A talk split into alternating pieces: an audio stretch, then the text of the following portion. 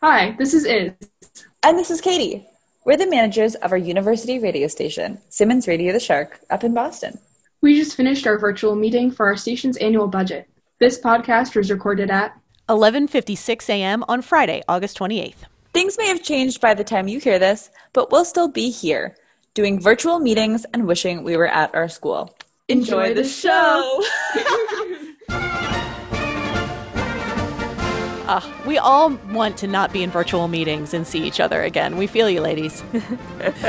hey there, it's the NPR Politics Podcast. I'm Susan Davis. I cover Congress. I'm Franco Ordonez. I cover the White House. And I'm Asma Khalid. I cover the presidential campaign. And after two weeks of covering the political conventions, we wanted to start today's roundup with a catch up on some of the news we haven't had a chance to talk about yet. Uh, but Asma, first, I think we got to note that you certainly sound like you are not in a virtual meeting outside. No, I, I am at the march uh, in Washington, D.C. today, which is on the anniversary of the very famous march that took place in 1963. Um, and we, I'm sure I'm going to talk a bit more about that later. But um, so that may be what you're hearing behind me. There is somebody on a loudspeaker and vendors selling T-shirts and whatnot. Okay, well, we want to talk about why you're at the march in a minute. But first, I think we need to start in Kenosha, Wisconsin, where on Sunday, a black man named Jacob Blake was shot seven times at close range in the back by police. The shooting was caught on video, went viral, and has led to ongoing protests. On Tuesday night, a young white man allegedly shot and killed two protesters with a high powered rifle. He was arrested and is charged with first degree intentional homicide. Franco, I want to start with you because this is happening throughout the week of the Republican convention, where so much of the message from the president and his surrogates was about law and order and restoring peace in the streets. So, how has the administration been responding to what's happening on the ground in Wisconsin?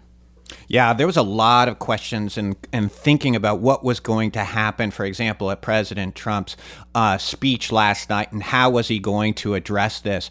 Uh, Tim Murtaugh, the campaign spokesman, actually told some reporters uh, that the president would address this. So there was a there was a lot of curiosity about that. But the president did not address it. Uh, they did not talk about police uh, shooting another black man. Uh, President Trump, in his words, said he condemns in the strongest possible terms. In the strongest possible terms, the Republican Party condemns the rioting, looting, arson, and violence we have seen in Democrat run cities all like Kenosha, Minneapolis, Portland, Chicago, and New York, and many others, Democrat run. So he is really, in a way, doubling down um, on looking this from the law and order aspect, as opposed to uh, kind of the the racial um, the racial hurt, the racial reckoning. Uh, it's it's been, been specifically about uh, supporting law enforcement in this situation. Franco, it's interesting to hear you talk about how President Trump highlighted the fact that these things are happening in Democratic run cities because the pushback I've been hearing from Democrats is that these things are happening in Donald Trump's America and that he is the president and he could presumably step in in some capacity. And it, it is a pushback I've been hearing quite a bit from Democrats.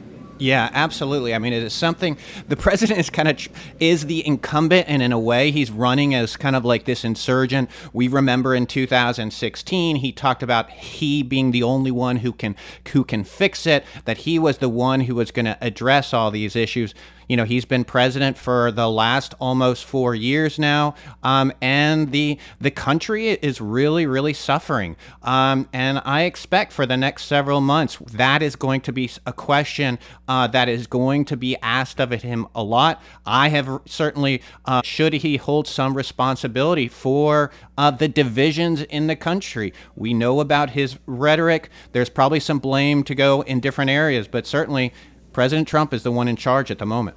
But Asma Biden, in all week at his convention, right? His big theme was reunifying America, the soul of the nation. He's going to bring lightness to the dark. So this also seems like this is something that the Biden campaign should be in some ways weighing in on or trying to have a view of how they would do it differently. That is a fair point. And and I should say both Joe Biden and Kamala Harris yesterday on the same day that President Trump accepted the Republican nomination did make a point of saying that they are defending the peaceful protests but said that there really shouldn't be violence and that violence would not, you know, help the situation in any way. And they did speak up about that. Uh, they also both pointed out that they had been on a call with uh, Jacob Blake's mother, with Jacob Blake's family. And so you know, their view is that they are trying to strike a balance between calling for, uh, you know, sort of an end to police brutality, an end to what they see as, as racial injustice in the police system, and at the same time call for an end to the violence that some places have seen, most notably Kenosha in the last couple of days. Protesting brutality is a right and absolutely necessary, but burning down communities is not protest, it's needless violence violence that endangers lives, violence that guts businesses and shutters businesses that serve the community. That's wrong. In the midst of this pain, the wisest words that I've heard spoken so far have come from Julia Jackson, Jacob's mother. She looked at the damage done in her community and she said this quote, This doesn't reflect my son or my family. So let's unite and heal, do justice, end the violence, and end systemic racism in this country now. Is what's happening in Kenosha right now shifting the political ground in what is potentially the most critical swing state for Donald Trump of Wisconsin? Gosh, I mean, I think that is such an important question that I don't know that anybody really knows the answer to. I, I was in Kenosha earlier this summer, and part of the reason why I went there is the margin of victory. Donald Trump won Kenosha County in 2016 but it was the first time that a Republican had won that county in decades. And it was a really slim marginal victory that he had. And when I was there, Democrats sounded really optimistic. You know, they felt like the trends had been going in their direction. And I've been messaging a bit just with a couple of people to hear how things are. And and I do think there is a sense that, that there is a lot of nervousness. I mean, look, at the end of the day, I think there is nervousness around the safety and security of their community, both from Republicans and Democrats. But there is this sense that this county, as it was, was kind of a microcosm of how close the state of Wisconsin was. And now you have this police shooting, but coupled with the fact that there has been rioting and, and looting and burning of buildings. And, and Donald Trump has tried to suggest that that is the fault of democratic lawlessness. Yeah. And as the protests roll on, do people get tired of them, right? Is the support waning as it goes on and on? Because it's not just Wisconsin, right? We've seen Seattle, Portland, Minneapolis, Washington, D.C., and even maybe there's a through line to where you are right now to the march in Washington.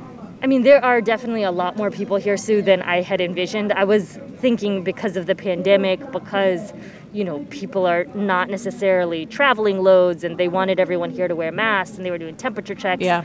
I honestly did not expect that big of a crowd, but you know, there I'm horrible at crowd estimates, so I'm not going to go there, but the streets have been cordoned off pedestrian only and and there are easily thousands of people here. Um, and, and I've met people who came in from, say, Florida and Chicago, New Jersey, other places to be here for this march but you know, some of them talk about the very polarizing nature they feel of politics right now. Um, there are many, many African Americans here, but I think what's notable is uh, amongst the younger crowd in particular, it's a pretty multiracial group. There are, are many white people, Latino people, Asian people, black people here. Are the people on the ground, I mean, what are they saying about Trump? Did any of them watch the convention? You know, one through line is that people here are not fans of President Trump. Uh, I wouldn't say that they were necessarily glued to the TV watching the Republican convention, but they're very aware of the fact that this is happening the day after that convention wrapped up.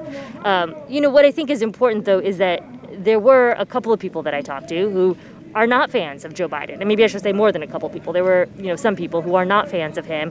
They were not enthusiastic about his candidacy but there's this like level of pragmatism that they feel in terms of needing to vote for him because in their view they can't handle a, another few years of, of president trump all right asma we're going to let you go because we know you have to cover the march and i think i can tell you're wearing a mask while you were talking to us so credit to you. Does it sound muffled? Keep that mask on.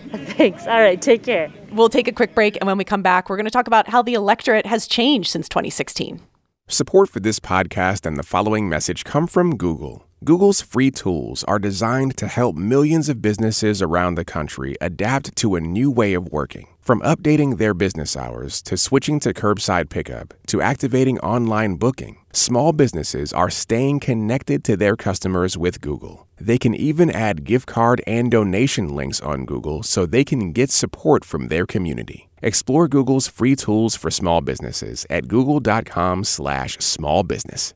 Hey y'all, I'm Sam Sanders, host of It's Been a Minute. On my show, we catch you up on all the things in news and culture. The Space Force? I totally missed this. What is the Space Force? Stop it. Stacey, I don't- don't know about the Space No, Force? No. What? I've been in my apartment for four months. Oh, man. Crushing it, Stacey. Thank you. Feeling good. News without the despair. Listen now to the It's Been a Minute podcast from NPR. And we're back, and we've got Domenico Montanaro with us. Hey, Domenico. Hey, hey, how's it going? Good. So you just did an analysis of how the electorate has changed since 2016. So what are sort of the top takeaways for what the pool of voters is looking like this time around? Well, I mean, the first thing is that I really wanted to do this because I feel like everyone continues to talk about 2020 as if it's the same uh, pool of people from 2016, and it's just not. Uh, President Trump's base, the headline is, has gotten smaller. You know, he's he really was able to win, propelled to win in 2016 because of whites without a college degree, and they have gone down as a share of eligible voters by 4 points. So they were 45% of the electorate in 2016, now they're 41%. And when you look at all other groups, whites with a college degree, Latinos and Asians, they've all gone up. So you can see how that pool is getting a little shallower for President Trump. And if he was able to eke it out last time, this is a little bit of a vice grip. But but it, you know, it's not a national election and that state by state matters and it still seems Yep. like in the states that matter the most in this election, certainly for Donald Trump, working class white voters still are very much the key if I'm thinking Pennsylvania, Wisconsin, Michigan. Right. I wanted to look at white non-college voters in particular and see where they're strongest or the or the biggest share of the populations. Let's run down the list of the seven battleground states that have a population of 50% or more of white non-college graduates still. That's Iowa, Wisconsin, New Hampshire, Ohio, Michigan, Minnesota, and Pennsylvania. All of those sort of working class, Rust Belt, Midwestern, hard scrabble New England with New Hampshire. What we are seeing, though, in each of those states is a decline in whites without a college degree and an increase in whites with a college degree. I mean, this is a key demographic for President Trump. I mean, we all remember back in 2012 with Mitt Romney, the Republicans had that GOP uh, autopsy where they said that the Republicans need to kind of widen their base, they need to be more approachable to people of color. Well, President Trump came in and he wiped that all away. And he basically said, no, we don't need to reach out to the people of color, to the immigrant communities, to the Latino voters. Instead, he said, yes, we should expand our reach. But he did so towards uh, the group that Domenico's talking about, these white, you know, non-college uh, studied voters. And, and he did that very successfully. He did, and I think that to the detriment a little bit of what the Republican Party had been talking about in that autopsy, uh, and to the detriment of the Republican Party, is that what's happened underneath all of this is you're seeing a diversifying Sun Belt in particular. Arizona, Georgia, and Texas are states that we would not be normally talking about in past election cycles, except for the fact that demography has kind of become destiny in those places. You know, Arizona in particular, whites without a college degree are down five points. They make up about 33% of the electorate in Arizona. But what's happened just since 2016? Latinos up six points in Arizona. So, you know, when you're looking at that, now they're up to 31% of the electorate, almost on par with uh, whites without a college degree. That's why you see Joe Biden leading narrowly in a place like Arizona. It's why Georgia, uh, you're seeing continued demographic shift and Biden being able to be competitive there. And Texas, which, you know, look, I'll believe Texas when I see it, Yeah, I'm with you. but it's competitive and Trump's going to have to spend money there. But when you talk about electorate, you're talking about people who are just eligible voters. This isn't necessarily people that we know are going to show up and actually vote.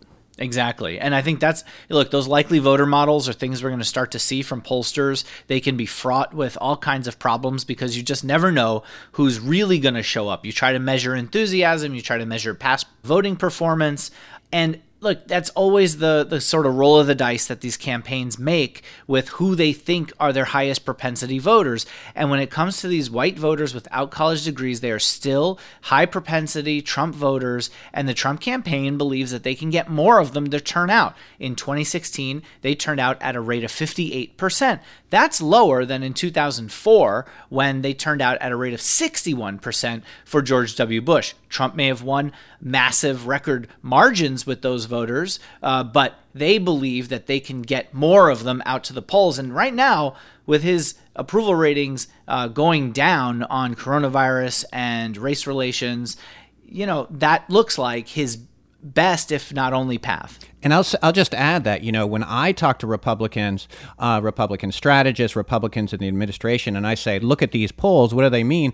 A lot of times the pushback f- to me is, is kind of Domenico's talking about, you know, they did so well with this group of voters in the past, and they're saying, look, we can do so much better this time don't forget that back uh, in 2016, we were this tiny handful sized operation with a candidate in the back of a plane calling cable news channels. They are much more well funded, they are much more organized now. They have been fundraising since the beginning of the administration, and they also have the backing of the establishment uh, behind them uh, in ways that they didn't necessarily have, certainly in the beginning of, of 2016.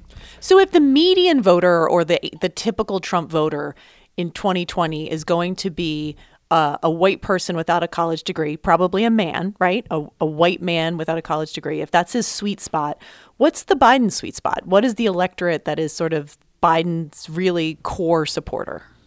Well, the huge changing thing from 2016 is just the big red alarm, you know, fire for the Trump campaign is suburban voters, in particular suburban women. You know, I mean, people can talk about what their size is or how strong they're going to be at the polls or whatever. The the shift from 2016 to 2020 in poll after poll after poll after poll just shows suburban women overwhelmingly uh, on Joe Biden's side when President Trump did pretty well with them in 2016. Yeah. And that's why you're seeing so much of the Trump campaign uh, kind of reaching out to them and talking directly to uh, suburban voters, suburban women voters, you know, having events at the White House in the last few weeks, and also pushing this, you know, narrative that Democrats want to bring in low cost housing and they're going to destroy suburbs, which, you know, a lot of people see as a, a racist kind of issue that they feel is being brought in here. Well, it certainly makes sense if we think about who these voters are that they need to reach and juice for turnout. If you put that up against what we just saw play out over the last two weeks at the conventions, right? I mean, like the Democratic convention had so many messages that seemed geared towards a suburban female type voter. And the Republican convention seemed rich in themes that would appeal to a working class white guy. Yeah, absolutely. I mean, you heard just over and over again, and during the Democrats' uh, convention about, you know, it's like, what type of character do you want your president to be? And they painted uh, Joe Biden, obviously, as this very empathetic person who cares about his family, cares about Americans, cares about uh, the elevator worker in a you know New York building. And the president is talking about America that would be in danger if Biden was elected. And it's you know two very contrasting narratives there. The thing that's so interesting to me, though, is that there's so much volatility, but at the same time, so much of this election is already baked in. I mean, yep. so many people have already made up their minds. They know who they're going to vote for. And there's such a tiny swath of the electorate that is truly persuadable. And they are the voters that are going to decide this election. But we tend to know that these are the voters that also pay the least amount of attention to day to day politics. Right. Yeah, they're the least engaged voters for the most part. Um, you know, depending on the estimate, anywhere from six to twelve percent of the country are truly persuadable. That's uh, you know that's that's eighty eight percent of the country at least has already made up their minds and are not persuadable. So you're and talking. some will start voting in a matter of weeks. Yeah, and I you know I think that because of the of the coronavirus, because of the prevalence of early voting, uh, because of the fact that so many people aren't going to want to go to the polls, you're going to see at least half of the votes, probably more than that, uh, be cast before election day. All right, well, let's take a quick break. And when we come back, it's time for Can't Let It Go. Support for this podcast and the following message come from the Annie E. Casey Foundation, developing solutions to support strong families and communities to help ensure a brighter future for America's children. More information is available at aecf.org. Good question. That's a really good question. It's a great question. This is free therapy. Thank you for asking me that. God, that's such a good question. That's an interesting question. But what Fresh Air interviews are really about are the interesting answers. Listen and subscribe to Fresh Air from WHYY and NPR. And we're back, and let's end the show like we do every week with Can't Let It Go, the part of the show where we talk about the things we can't stop thinking about, politics or otherwise. Uh, I'm going to go first because mine is related to the conventions, which I have basically spent the last two weeks of my life consumed by, as have both of you. The thing I can't let go this week is Melania Trump's fashion choices. Huh. Which I'm sure you two fashionistas have a lot of thoughts about. This is a dangerous topic, Sue. dangerous. I'm not gonna. I am not gonna weigh in on like or dislike. I just can't let it go because I feel like both choices were statements, right? Like these are events where you know you're going to be getting national coverage. You're going to be your picture's going to be on every newspaper. You're going to be in every uh, television shot, and you think a lot about what you wear. Women think a lot about what they wear in this. First ladies think a lot about what they wear, and her. I think it was third. I don't remember which night of the week she spoke. She spoke Tuesday or Wednesday. Time is a blur right now. But she wore this sort of militaristic, you know, sharp cut top and skirt that just looked very intense for Melania, who tends to dress much more softly, much more traditional first lady. I just thought it was a very like provocative look.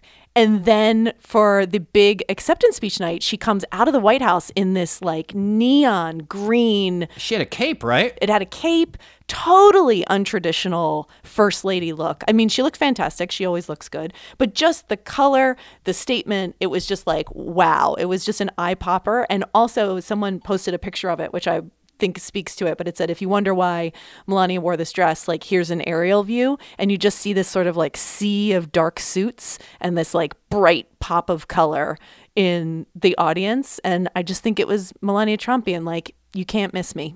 No, no doubt about that. And she was not missed. I mean, just, you know, here I am sitting in a back room in my house and I'm, you know, watching the convention on TV. I got the my Twitter feed going. Melania Trump walks out of the White House, starts walking along with President Trump, and my Twitter feed just like jumps. It's like dress, dress, dress, green, green, green, cape, cape, cape. I mean, it was like, it was like, it was a big moment. And yet there will be plenty of people who say, why do you continue to talk about what women wear, right? Well, I, you know, I always push back on that because I think fashion is very political. I don't think it's, I don't think it's sort of capricious and doesn't matter. I think fashion can, is a very effective way, especially for politicians to make statements, and people use fashion all the time to make different political values. So I say fashion matters, and I'm not afraid to talk about it. you know, it's interesting. I don't know if she was thinking this, but you know, both both of the outfits were green, and green, you know, internationally is the color of revolution for freedom, right? So yeah. I don't know. Maybe there was some message in that. I like green. Well, I know my stay at home fashion was also well thought out. Domenico, what can't you let go this week? Uh, what I can't let go of is what the NBA players did this week. Um, you know, following the shooting in uh, Kenosha, Wisconsin, the protests there, uh, and you know Jacob Blake, who was shot in the back seven times by police, uh, and they took a real stand in saying that they were not going to play Game Five with the Milwaukee Bucks. It was supposed to be playing against the Orlando Magic, and the Bucks are one of the top teams in the league. Uh, they have one of the best players in the league who just won defensive MVP. They were in the locker room, decided not to come out. They boycotted that game, said that there were things that were bigger than basketball. They talked to the attorney general, very much getting involved in politics. You know, I wrote about in 2017 about black athletes and some white allies who've stood up against racism uh, and done so at significant risk to themselves. Um, lots of pressure on their livelihood, ability to play sports. You know, it was the thing they've dedicated their lives to. So for athletes now to step out, feel like it's safe, and try to make change is a huge, huge cultural moment that I just can't let go of. Yeah, and it seems like it's in every sport, right? Like it's Yep. basketball this week, but it seems like sports culture overall. And I think sports have always been political, but always maybe more of a murmur, and it feels like much more of a shout right now. Yeah, I interviewed uh, John Lewis, you know, a few years ago, um, before I was at NPR actually, and one of the things that he this was during you know the Colin Kaepernick, uh, you know, kneeling for uh, during the Star Spangled Banner, um, and what what John Lewis said back then in 2017 was that sports athletes are becoming the new civil rights leaders of the day, um, and it only is in you know increased with that, and it's it's really wild to watch. And what I find really fascinating is that the White House and a lot of conservatives try to put the NBA in a box. You know, it's three quarters black, uh, the makeup of the players who play in the NBA. Uh, and President Trump, you heard him say that, you know, he's surprised their ratings haven't gone down. He's basically done with them. You heard Jared Kushner say it's nice that they have millions of dollars to be able to take a day off of work, unlike most people. You heard an aide to Mike Pence, Mark Short, say that he thinks it's absurd what they're doing. And then what happened? Other sports also showed solidarity. You know, I'm a New York Mets fan, and I was surprised to see. Uh, I hadn't seen a visual representation of this in baseball, which is majority white, by the way. Yeah. Where the Mets and Marlins players came out of their dugout, had a 42 second uh, moment of silence. Then they all walked off the field, and the only thing left on the field was a Black Lives Matter t shirt over home plate. Yeah, it was really powerful, real powerful. Soccer, WNBA, Mm-hmm. Yeah, MLS, WNBA for real. Yeah. Yeah. yeah, yeah. Franco, what can't you let go this week? Oh man, so what I can't let go this week is just another kind of you know, another moment that just made 2020 feel like come on, really? And What that else could that be? What could it possibly be? Do you guys remember Macaulay Culkin from Oh, yeah. Home Alone? Oh, Uh, yeah. He was 10 years old when he did that film. He tweets out this week, he writes, Hey guys, want to feel old? I'm 40. You're welcome. And that hurts. Yeah. What I was surprised by with that is that I always thought I was older than Macaulay Culkin, like a lot older, you know, watching the movies growing up. And it's like, you know, I'm like uh, pretty close to in age. I'm, I was like really surprised. I was like, how young was I when Home Alone came out? He was a much more successful 10 year old than you, apparently. or, I, or I was just always a 30 year old, even when you I don't want to peak too soon, though. You don't want to peak too soon. Yeah. All right, that's a wrap for today. But before we go, we have an announcement. Next Thursday, September 3rd at 8 p.m. Eastern, we're going to be hosting our first ever trivia night. So if you want to flex your political history knowledge, this night is for you. Head to nprpresents.org to RSVP. Our executive producer is Shirley Henry. Our editors are Muthoni Muturi and Eric McDaniel. Our producers are Barton Girdwood and Chloee Weiner. Thanks to Lexie Schapitl, Elena Moore, Dana Farrington, and Brandon Carter. I'm Susan Davis. I cover Congress. I'm Franco Ordonez. I cover the White House. And I'm Domenico Montanaro, senior political editor and correspondent. And keep the change, you filthy animals. And thank you for listening to the NPR Politics Podcast. Good Home Alone reference. There you go.